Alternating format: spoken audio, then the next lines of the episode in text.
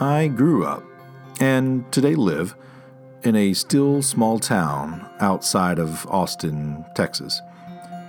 It's far enough away from the big city to be free of its headaches like traffic and, well, pretty much just traffic, but close enough to make the drive to a big city's amenities not inconvenient. There's no interstate or toll road going through, just the intersection of two state highways. A bypass, known locally just as the Loop, goes around the outskirts of town, forming a physical and mental boundary. Outside the loop, there are miles of fields growing corn, sorghum, and most historically important, cotton. But we'll get to that later. Inside the town, one animal dominates the parks a lot of ducks. So much so that the duck would become the school mascot, one of the only in the country. The town has grown since I was a kid, but it's not as unrecognizable as some small towns become when their populations explode. Perhaps that's because Taylor's growth could be better described as smoldering. The number of Taylorians hasn't even doubled in the last 30 years. It has a Walmart and HEB, a Whataburger, and a Dairy Queen. Most recently, even an Applebee's found its way through the miles of crops. But I have only lived a fraction of my hometown's history. I had heard stories of its past, but I needed more. I needed to know its real history, not just what made it into the books. So I embarked on an epic journey into the past of this special town I call home. A town called Taylor, Texas. And I found more to it than anyone knew. It did have a tale that hadn't yet been told, at least all in one place. A tale of ducks and cotton. Chapter 1 The Founding of Taylor. The founding of Taylor in 1876 happened either by chance or by fate. It's hard to tell which. First, let's review a few facts to set the scene. The Battle of the Alamo was fought 40 years prior. The Civil War had ended but 10 years ago. Texas is still mostly empty space. The University of Texas had yet to be established, but the Texas Agricultural and Mechanical College was opening its doors.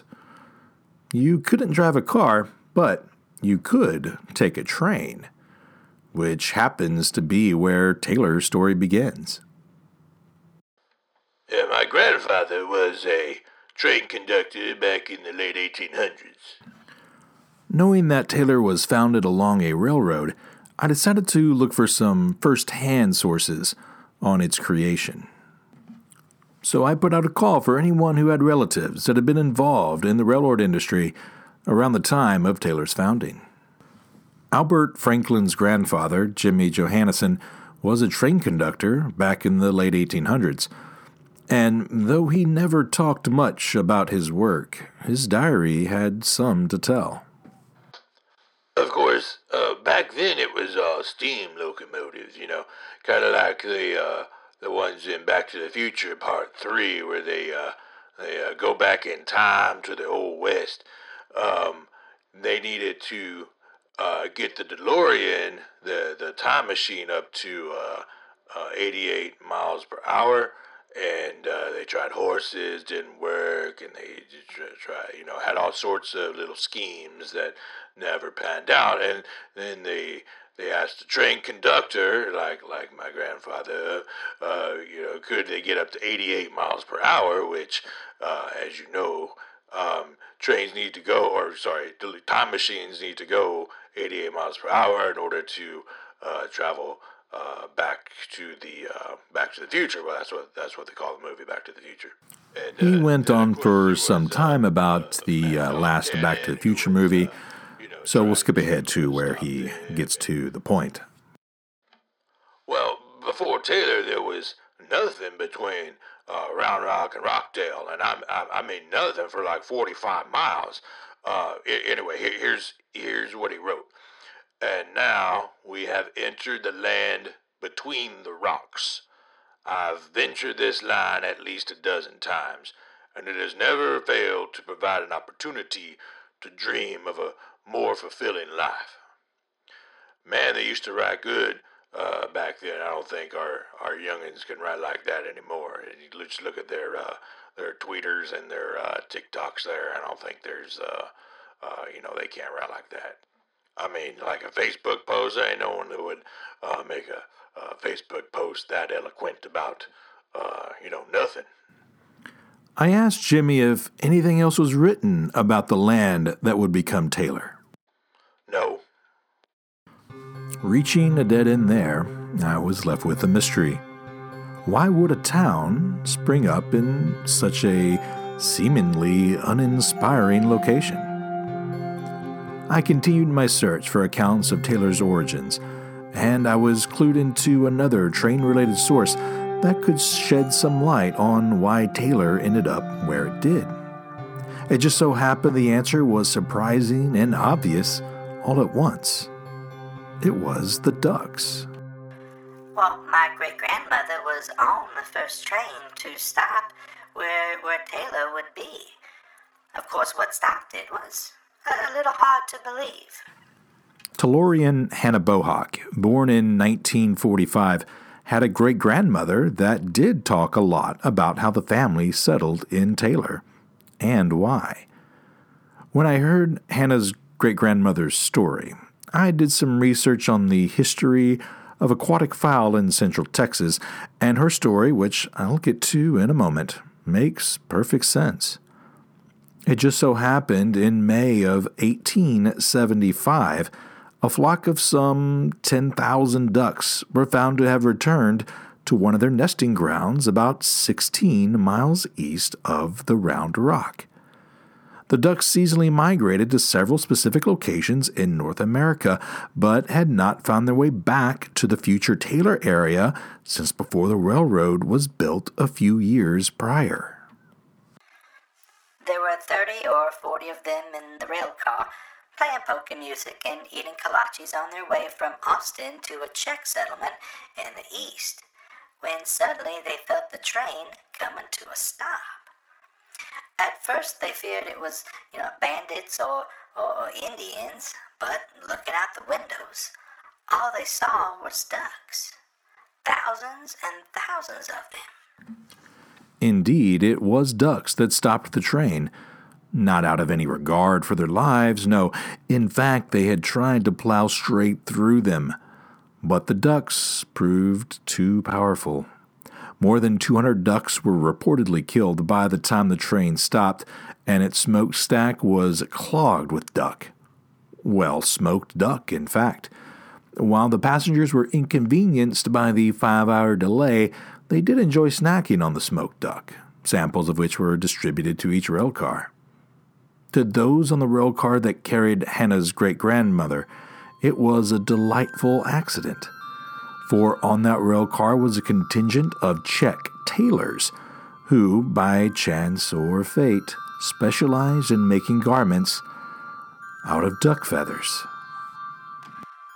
Since it was ducks they were used to working with back in Europe, they put it to a vote and decided to settle right then and there.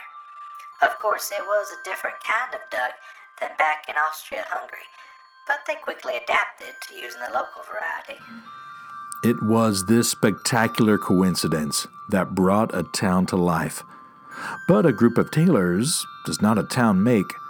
By the end of 1875, the Czech tailors had built several small shops, and though a station hadn't yet been built, the trains would faithfully stop to avoid having their smokestacks stuffed again with duck.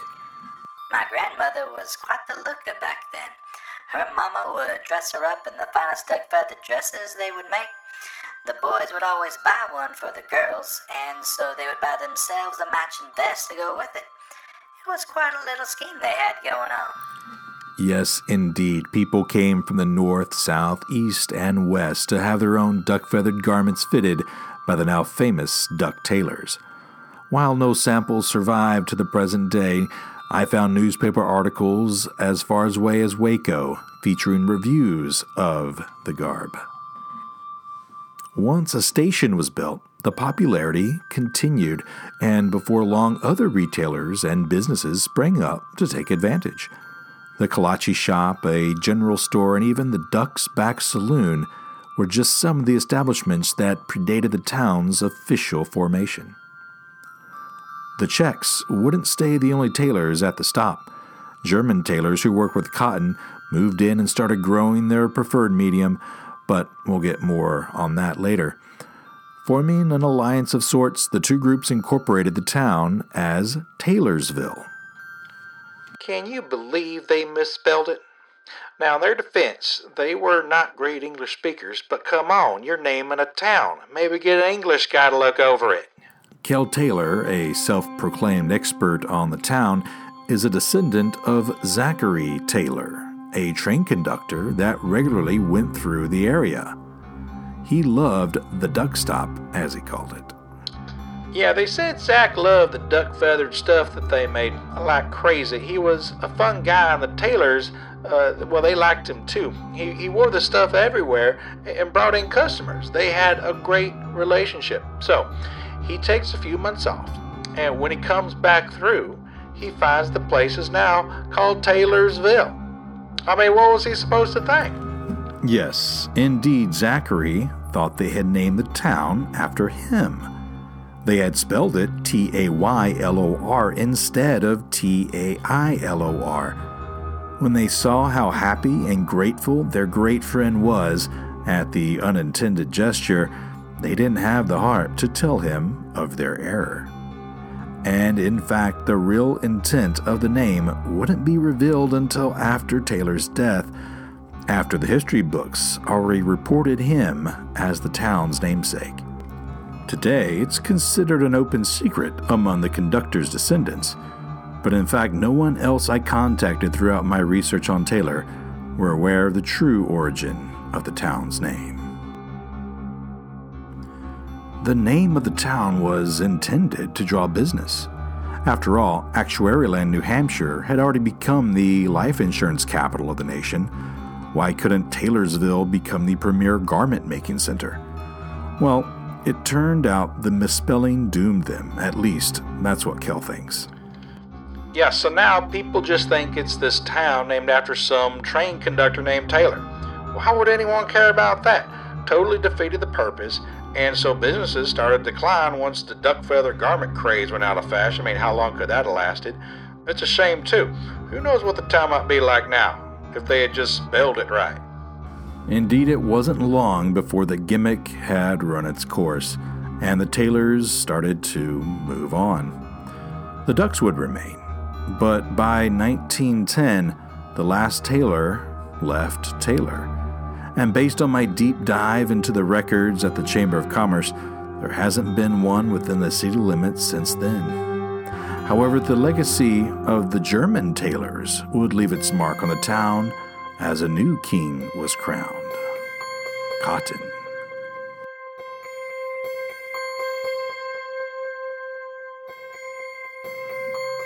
This has been a tale of ducks and cotton, Chapter 1 The Founding of Taylor. Special thanks to Albert Franklin, Hannah Bohawk, and Kel Taylor for their contributions, as well as the Chamber of Commerce, the Taylor Public Library, and the Taylor Historic League for use of their resources. Next chapter The Rise and Fall of Cotton.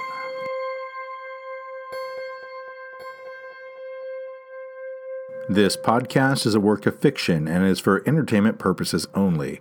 Any reference to actual people or places should be considered parody and or satire and is not intended to communicate any true or factual information about such people and places.